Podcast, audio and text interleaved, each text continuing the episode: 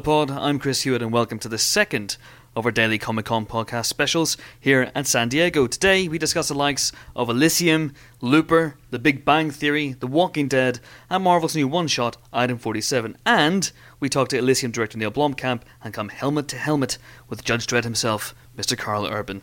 The we, in this case, being Empire's crack team of Comic Connors, James White and Nick de Semlyen. Now, James, Jaime Blanco, which is your real name, you spent so long today sat in your backside watching panels in the main convention centre that I believe you need some preparation Hall H. Is this right? I do, Chris. Very good. It's very good. yes. That's a good pun. We're off to a good start. And today was the day that TV, which has generally been relegated to Sundays here at Comic Con, made its big move into Hall H on a Friday with the likes of The Walking Dead, The, the Big Bang Theory, and Game of Thrones all monopolising the big H for a while. Uh, what was that like? What did you see? It did, and it was pretty huge. Uh, Big Bang Theory, obviously, massively popular show, uh, big audience. People seem to like them. Pretty funny panel. Lots of jokes flying back and forth. Any new footage, or have they started filming? Was it season six are coming up on? Season six, they haven't started. A couple of weeks away from starting to film season six. Okay. Uh, they showed the season five gag reel, which is the sort of thing you normally get on a DVD bonus extra. They, frankly, it was more the cast were more of the appeal than the. Uh, Ah, yes. And it didn't include, I mean, Nick, you interviewed these guys. It didn't include the star of the show. I mean, he is a star of the show, let's face it. Uh, Jim Parsons, who's Sheldon Cooper. who's in New York uh, doing a play at the moment. Is that where he is? I believe so. Okay. But didn't they uh, send somebody to space, or does something like that happened in the panel? Uh, yeah, they, they had a big thing about how there was going to be a big surprise announcement, which we all thought might be some new cast or something like that. But what they had was they had an astronaut come out on stage and they set up a competition for everybody who asked a question in the panel. They were all given a silver envelope, everyone got a prize, but one got a golden ticket, which treated them to a suborbital plane ride with the astronaut, which Really? basically means they go about sort of uh, Mach 3, something like that, and they sort of go just, just not quite into space, but almost. Well, who won? Uh, a very chatty young lady who I believe had asked uh, Kaley Kuko about kissing her co-stars. There you go. Is that how you pronounce it? Kaley Kuko? I I always thought it was Kaley Cuoco. It's actually quite cool. How were the guys when you spoke to them, uh, Nick? Because last year uh, we were staying at the Hilton Bayfront Hotel and we kept running into Johnny Galecki everywhere we saw. Uh, everywhere we went, we, he was just he was just there. And again today, he's he's there. It's in, he's in always there H, in interviews. He's here Um, now watching us. Put some clothes on, Galecki. They were very nice, and they were there in force. All the girls were there as well. Yeah, it was good. They haven't seen this, any of the scripts for season six. They they said that they start shooting in two weeks, Okay. early August. Uh, Howard has gone into space, so he'll be back at the beginning of the series. Right. We were they were talking about guest stars. They had Stephen Hawking and Leonard Nimoy on last season, so they were Mm. talking about how they can possibly top that. Possibly President Obama. um, But in geek terms, how can you top that? How can you top Spock and Stephen Hawking? I don't know. Big Bang Theory was followed by Game of Thrones, and they were backstage, and they were geeking out big time over the uh, over the Game of Thrones cast. So they went over, and there was a bit of crossbreeding or whatever. Cross that's a horrible cross, term. crossbreeding. crossbreeding, cross fertilization. Oh, it's all the, the Big Bean theory. given given how given what normally happens in Game of Thrones, especially in the sex scenes, that doesn't seem like a very pleasant picture, if you ask me. Yeah. Can you imagine Wolowitz losing his head? going going full bean. By the way, I think we've just spoiled lots of stuff in Game of Thrones. But anyway, it doesn't matter if you don't know that by now. Then come on, catch up. But and, and what was the Game of Thrones stuff like? Uh, Game of Thrones was interesting. Uh, George R. R. Martin uh, was moderating the panel, uh, and he talked about sort of all sorts of things. He talked about creating loads of the characters. Uh, he did confess to having probably the biggest cast on television, and joked that he started to needed to start killing people off, which got a huge sort of response from the audience. Was sort of no, you can't kill X Y Z. um, unsurprisingly, some talk of sex, some talk of boobies, mostly from George R. R. Martin, which was surprising. Okay, frankly. cool. But yeah, uh, fun stuff. Uh, and uh, Nick, there was another uh, show with a huge cast that was in, in town today because we started the day with a Walking Dead breakfast. very uh, peculiar way to start your morning. Uh, Chat, chat, eating breakfast with the cast of The Walking Dead. Yes, And, uh, on prison trays because there, there was a prison theme, wasn't there? At the Yeah. uh, at the uh, Andaz Hotel, we were on the roof, and so you got there and it was a breakfast, and I was like, "Where are the plates?" Because I'm very demanding.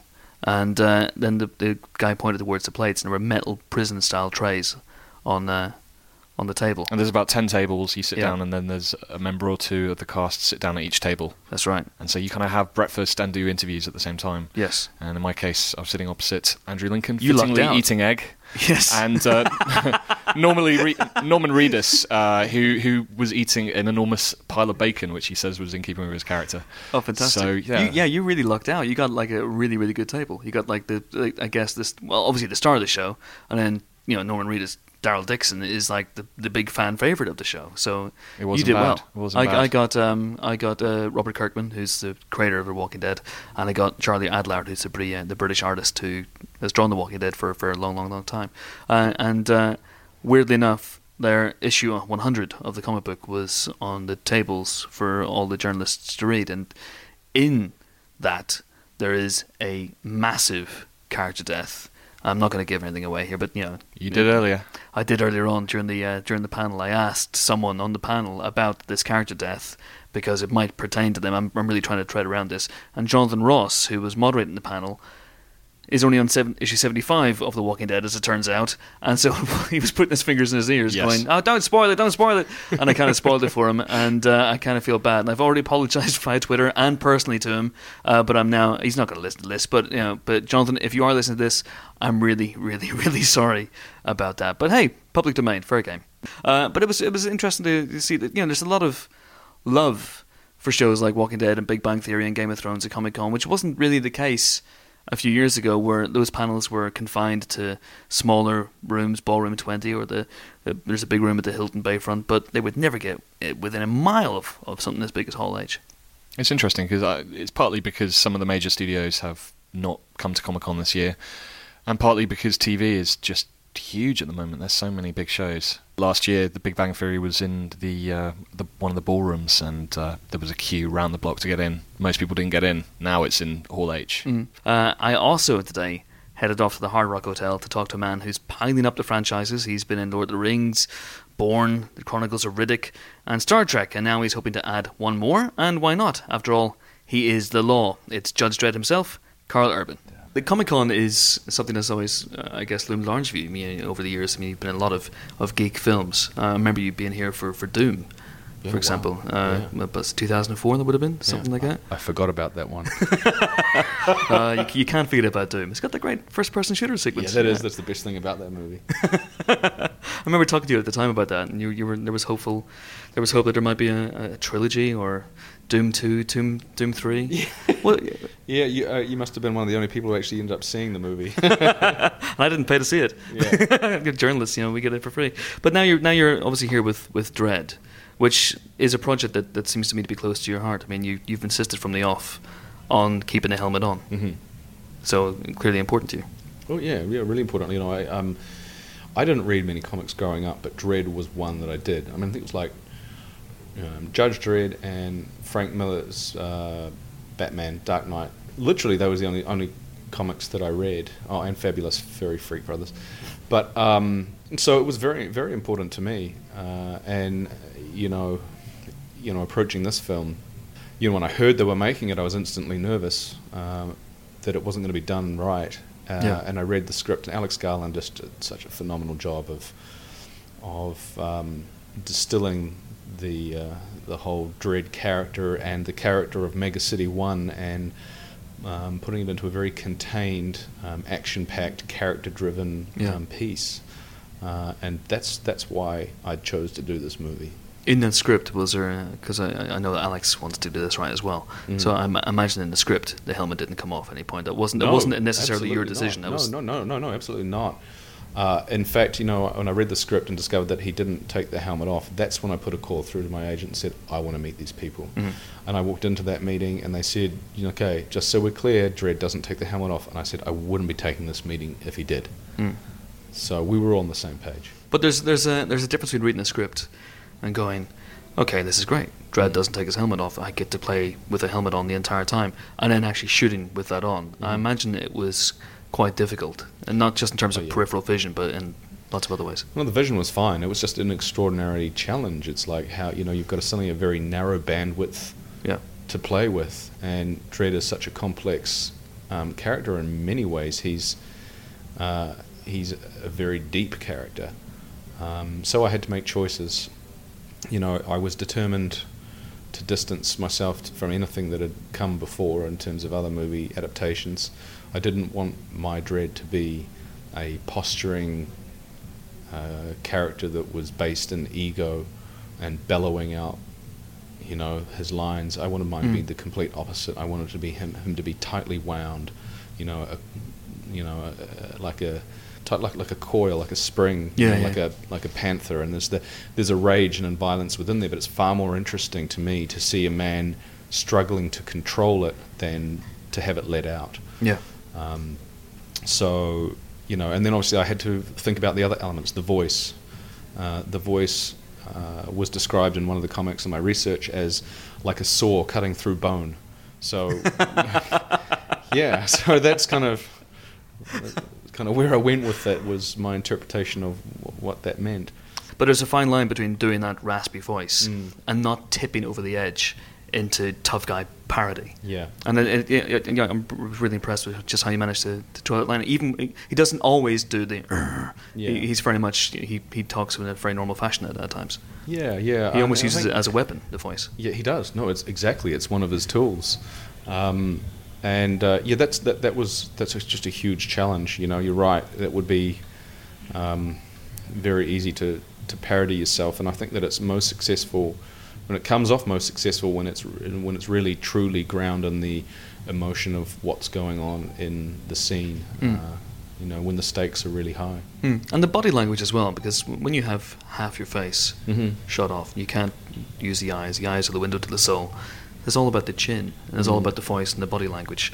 How difficult was it to find to find that and to do different things with your chin? Because uh, I, I was just amazed by how many different ways you could use your lips and your chin to, to um, you know to convey what what Dredd was thinking. It. I mean, body language is, was hugely important. You know, character acting is how you do what you do, and so without the the benefit of the eyes, all of that stuff takes on an extreme significance. And there was a, um, you know, it was really important to me. One of the you know a- aspects that you know I loved in the uh, in the comics was there's a wariness about him. There's a you know Mega City One is a meat grinder, Yeah. and it was important to also try and capture that the fact that this he, day in day out that that Dredd is you know his heroism is defined by the fact that he is the guy that is going into the building when everybody else is running out. Yeah, he is having yeah. to deal with situations that nobody should have have to deal with, but that's his job. Absolutely, it was good to see uh, Wood Harris. I'm a big fan of The Wire. Yeah, he's fantastic. It was great to see him uh, uh, in this film as well, and it's good to see uh, Lena Headey as well because uh, she Oh, plays how brilliant was she? I oh, mean, she she's- plays Mama in this really interesting, laid back, almost. You know, she's clearly high on slow mo most of the time as well. But Yeah, yeah, uh, she's so chilling. She doesn't play the lines the way that you know you might think. She doesn't scream or shout. There's no hysterics. It's just Mm. very very calm all the way through. Very understated. Yeah, I mean she's brilliant. She's an incredible asset to this. I mean her her um, Mama is such um, a tour de force por- performance. Uh, she's just scarily talented. And you know, I remember one day being on set, and I'm standing there in, you know, I'm standing there with my, my full Dredd gear on, Yeah. and she's, you know, we're, it's the big face-off scene between us, and she's got her hands on the on the railing, and she's looking at me, and we're just staring at each other. But she probably, I don't know, if she knows that I'm looking, she can't see my eyes, and she just starts laughing, manically laughing, Right. and I felt my blood begin to boil, you know, as as Dredd, I was Yeah. you know, it really got to me. She was that's how good she is. She knows how to push buttons. That's everything you need. Uh, Uh, what was it like when you first turned on the costume? Did it go through many iterations? yeah, well, I mean, I, I had about two weeks in Cape Town, two and a half weeks before we started shooting. So every time I would go in for uh, rehearsals, I would put the costume on, even though I wasn't anywhere near a camera. I would just to get used to it, just to get used to moving in it, because it came with its own, you know, complex set of issues. Yeah. Um, we had this um, uh, period where we got taught by um, ex-British military types how to, you know, move and, and how to clear um, uh, corridors and rooms, and um, and I would do it in full full costume, Wow. always. And um, the interesting thing, one, one cool thing we did. Don't try this at home, kids. one cool thing we did was they positioned um, a whole bunch of stuntmen in the set, Okay. uh, in the rooms, down the corridors, and we had to go and clear the um, the set, and we all had these airsoft guns that Right. would fire pellets. Okay. and so um, you know we engaged each other in firefights and if we you know if we cleared a room we missed someone then we got shot in the back or shot you know so and that really kind of helped inform me as to you know kind of the reality that these uh, these characters were in Um, and this film sets up the concept. I mean, it obviously takes place in Peachtrees.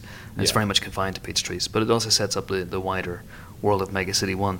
Um, have you had any conversations with Alex and about where this could go? uh, If there's oh, a, uh, a, Alex a has got some really great ideas as to about as to where he wants to take the story um, and uh, you know I'm just you know we're in the position where we've made a film that, in my opinion, is an instant cult classic, Mm. and I'm I couldn't be happier with it. And you know, if this is it, if it's a one-off film, and I seriously, I'm like, that's cool with me. it's like, okay, good. You know, uh, it, this has ticked a big box for Yeah, me. yeah. Um, eh, but you know, God, if we were to make more of these, I mean, I absolutely would. I'd love to come back and continue the t- telling the story of these characters. Lovely man like Karl Urban, and as I was leaving the interview with Karl Urban, I spotted big slab spot here at Comic Con. He's like a god around here. Nathan Fillion, king of the Twenty Seven Percenters. Well, it's funny you should mention that, Chris, because uh, one of Fillion's bosses, and probably his favourite boss, Mr. Joss Whedon, was walking around the Gaslamp Quarter this morning, just minding his own business How- and seemingly not mobbed. How, how can he not be mobbed at Comic Con? This guy wrote the Avengers, Buffy. the- You know, he's done everything. There was Whedon just walking across the road, nobody, nobody paying attention to him. Yeah. It, it, it was probably his own little personal paradise. That's just- amazing. And was he in town? Because he doesn't have anything uh, Avengers business. So he was in town. There was some. There was, there was a Firefly. He was in town. today? He was in town for the uh, Firefly 10 year reunion. Okay. Which, uh, yeah, there, there was a panel on that, and uh, lots of tears apparently were shed by Brown. Tears coats. were shed. They were. Why were Yeah. tears shed? Probably, I, w- I think because the show isn't coming back ever. It's not coming back. no. Oh my god. Sorry, Chris. Okay. I, I really hate to do this to you, but it's ridiculous. That's No. ridiculous. Nick, you're getting into Buffy at the moment. I am. I'm pretty much watching Buffy every day. Um, I'm on series five. No one cares, but um, I am kind of getting obsessed with all things Whedon. Uh, Firefly. I've only seen the pilot episode, so I'm, Yeah. I'm, I haven't got through that. Worked my way through that yet. James, uh, But, yeah, um, James has just looked a, a gog at Nick, and to be honest, I only made it through the pilot as well of Firefly, and I wasn't enamored with it. And uh, you know, I like Joss Whedon as much as the next guy, who happens to be you, who The- worships him. But but There is know, there is a very good reason for that. The pilot is not very good, and that was the studio's fault. And I'm not going to go on about this because I will literally go on about this all night. there's, a vein in your forehead that's, that's throbbing right now. It's quite scary. I may actually hulk out about. so you're saying that if we if we stick with Firefly for the rest of the what was it three episodes? How many how many did it get? Thirteen episodes in total. But uh, was this something that yeah we weren't there because we were busy? But is this something you would have wanted to see? Not until I've watched it, probably. But it um, would have been strange. it would have been. I Where's don't know that if I guy? would I have been don't know. quite as emotional. I would have sold my own grandmother and probably still be crying now. But it doesn't matter because you were in Hall H and you were happy. And what else did you see in Hall H today? I was there for a big sci-fi day. I was there to see uh, Total Recall. Oh, okay. And this is Len Wiseman's reboot. It is indeed starring Mr. Colin Farrell, Uh huh. Jessica Biel. Jessica Biel, and Kate Beckinsale. Oh, okay, Beckinsale. If you've seen the trailers, uh, the clips they showed, very, very sort of similar stuff. Lots of Kate Beckinsale being action lady and trying to kill Colin Farrell. Not sure what he did to her, you know. Just at the panel one day, they just she got, just got angry. And There's, a- there's uh, a nice touch actually in, in Total Recall that when Kate Beckinsale turns evil in Colin Farrell's you know weird secret agent world, which may or may not be a fantasy, uh, she switches from an American accent to a British accent, she does. which reinforces this notion that Hollywood has that you know the, the Brits are bad guys. But it's, it's it's a nice little touch, I think. It is. It is a fun little touch. It also plays into the whole thing about the movie, which is the United Federation of Britain are the sort of rich, privileged, sort of Yes. decent living, and New Shanghai, which is at the bottom of the world, is sort of acid rain falling all the time, poverty-stricken, terrible Okay. place. Also in Hall H today was uh, Rian Johnson's twisty turny time travel thriller Looper, in which uh, Joseph Gordon-Levitt fights his older self, played by Bruce Willis. He does, yeah, yeah. There's there's the basic concept that he is a hitman who gets his victims sent back by the mob in the future, so that he can basically make the victim disappear before they've been born, or at least before they can be recognised. I'm already confused. Yeah, well, uh, you know, the big thing that Johnson said in the panel, of course, was that he was treating it very much like Terminator, where time travel basically sets up the world but isn't so integral to it that it has to twist your noodle all the time. It's just about the characters. Was this present Johnson or future Johnson? This was uh, this was President Johnson. I believe Future Johnson had already been sent back with a hood on his head and been shot. Actually, I, I think he was at the Firefly reunion. Uh, but um, Bruce Willis has a great line where he, there's a scene in the diner where uh, the young version Yeah. of the hero, played by Joseph Gordon-Levitt, faces the older version of himself, played by Bruce Willis, and they're having a conversation about time travel. And then Bruce Willis just goes, "Forget all this time travel shit." and it's the film is kind of like that. I think that it doesn't really get bogged down in the details. It's it just you go with it. I'm really looking forward to that one. Good, good panel. Who was on it? Uh, yeah, yeah, not a bad panel. It was uh, it was Mr. Johnson, of course. It was uh, Emily Blunt and uh, also uh, Mr. Joseph Gordon-Levitt. Okay, fantastic. And um, He showed off his British accent. Really? It was diabolical. He was. He, well, he, he he admitted it was diabolical. He didn't want to do it, but uh, Right. Emily Blunt made him, and then said it was terrible. She does like a really good American accent in this. Uh, I've heard. He Uh, does. Uh, it's sadly, Joseph Gordon-Levitt is the new Dick Van Dyke. What was it like? Was it a bit like that then? Was it? Yeah. It, w- it was basically a "Call blimey, governor, here we go." yes, worse than that though.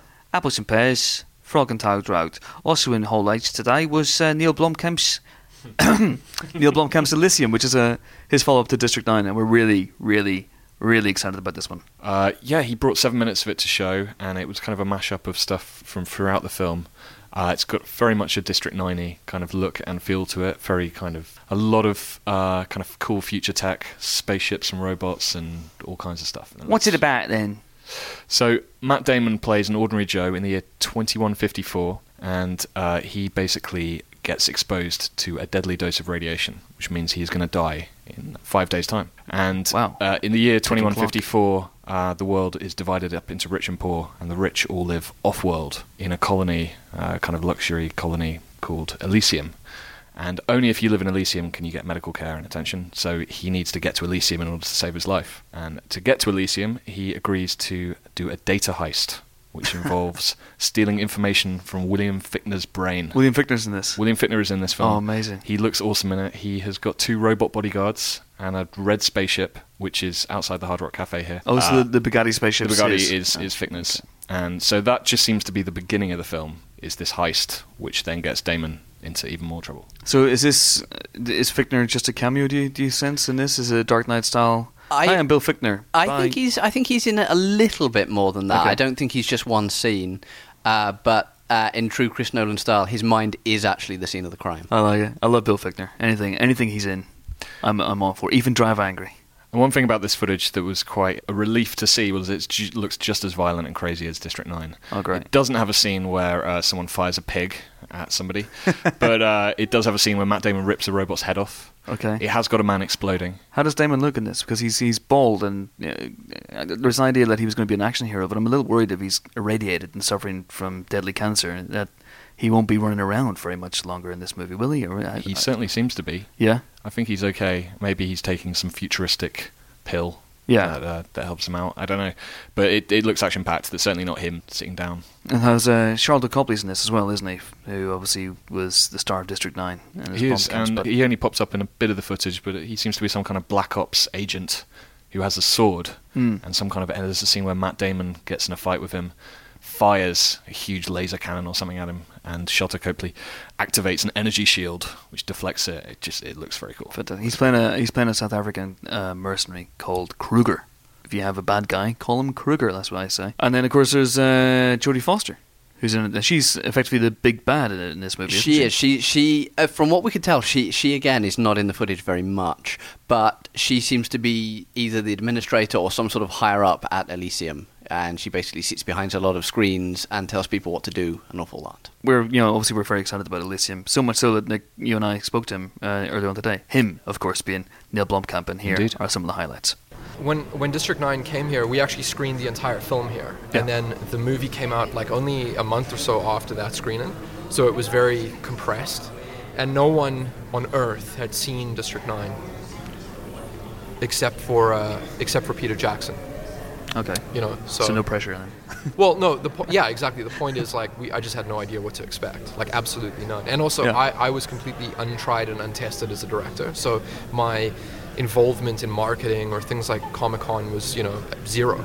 Yeah. And so from there, it just kind of it, so it started to gain traction, and then the film came out. So So it's a different kind of experience. So whereas District Nine was shot with people just didn't really know about it, they, they weren't really Yeah, aware you were shooting a the film. under the radar, There's a lot of focus in this one, a lot of attention on. on yeah, there seems to be more than District Nine. Yeah. Yeah. Was that difficult to, to function with people, especially when we Matt Damon, Jodie Foster, people No. scrutinizing your every move? No, no, no, not not at all. I mean, the way we made it was the same as District Nine. You know, it was it, the the whether people are, are interested in it or not, like in the in the kind of information, you know, global sphere, is different to how you go about shooting it day to day. And and day to day shooting was the same as was the same as District Nine. It was just a a, a nice, uh, very small group of people that just we just worked together. You had quite a rough shoot in District 9 in South Africa. There was a lot of scrabbling around and, and doing it quite rough. Was this a more comfortable experience? I take it you had bigger sets and more comfort? Uh, that, not not necessarily. I, I would say overall the comfort level on Elysium was probably slightly greater, but not that much greater, um, because it, it, it kind of was it, it was a similar process, which is to take 30 million on District 9 and make it X. You know, on this film was to take like three times that budget and make it X again. So in in a lot of ways, it's not really that diff- It's not really that different. It's just kind of the same thing larger. You know. Um, the Elysium panel hasn't taken place yet, so we haven't seen any footage yet. So, can you explain to us what Elysium actually is? What what it actually is is uh, an orbital space station that is uh, that is a place that the rich of Earth have built and left and gone to, um, to just kind of leave a fairly diseased, foul, you know, disease-ridden planet behind them, and the kind of satire and realism in that. So Elysium is actually the station. So it seems to be continuing themes and preoccupations that, that began in District 9, the idea of the haves and have-nots and fears about immigration and Yeah, I mean, you know, the thing is, uh, the thing is for me, like, I, I always think of myself as a visual artist before anything else, and um, I really think that the way that the film came about was out of visuals, just stuff in my head that I wanted to see. You know, the idea of the space station to me was a very interesting thing, um, and the fact that the rich live up there and uh, you know that they've left destitute Earth behind them is is is just inherently more interesting as a concept than to not do that. You know, so it's like I, I don't ever go out of my way to try to make films that are about these certain specific topics. It's just maybe a product of living in South Africa as a kid or just stuff that interests me. Yeah. You know, but it's it's. I mean, when you see the film, it's definitely there's there's as much popcorn as there is, uh, you know, politics. yeah, social issues. Neill Blomkamp there, and if you want to know more of what Neill said, then uh, pick up a future issue of Empire. I'm not going to say which issue of Empire because you know rival ears may be listening. Mm. Anyway, last but not least, we headed to the Horton Plaza, which is a big kind of mall type thing here in San Diego, for an exclusive screening of Item 47, which is Marvel's latest one shot. That's their series of short films that accompany the likes of Thor and Captain America, and now the Avengers. It follows on from the Avengers and tells the tale of a couple played by Jesse Bradford and lovely Lizzy Caplan who find a Chitauri weapon and uh, go on a bank robbing spree. And I thought it was rather cute. Actually, it's, uh, it's more ambitious than their previous shorts, The Consultant and A Funny Thing Happened on the Way to Thor's Hammer. But yeah, it was fun. I enjoyed it. I enjoyed it. Um, until we get a full-on Shield movie, these are kind of short movies are the most we're seeing of Shield. Yeah, yeah. The first two starred Clark Gregg as Agent Phil Coulson, but this one does not. No, they have uh, they have uh, an agent called Agent Sitwell who has actually been in Thor and uh, briefly in the Avengers, and Mhm. he's played by uh, Maximiliano Hernandez, Hernandez. yes, absolutely. And his it was really cute because there was Q and A after the screening, and his nephew and then his son came up and asked questions, which was which was very cute. They did. I also thought it was quite clever that they both seemed to ask fairly spoilery questions, which meant they could get away with it because they were family. Do you think he was trying to basically egg them on to get? Is my dad going to be in the Avengers too? Is that essentially the question they were asking? I think that was his big plan. Yeah. There was a question: Will Andrew Garfield's Spider-Man appear in Avengers two or three? And they just went no. E- Everything else got a maybe, we'll see, but that got a definitive no. Was it Andrew Garfield asking that question? I think it was. Yeah, he was up, hanging upside down at the time. What else? I mean, there was uh, something about well, who's going to be in Avengers 2. Will Will Ant Man or Wasp Hmm.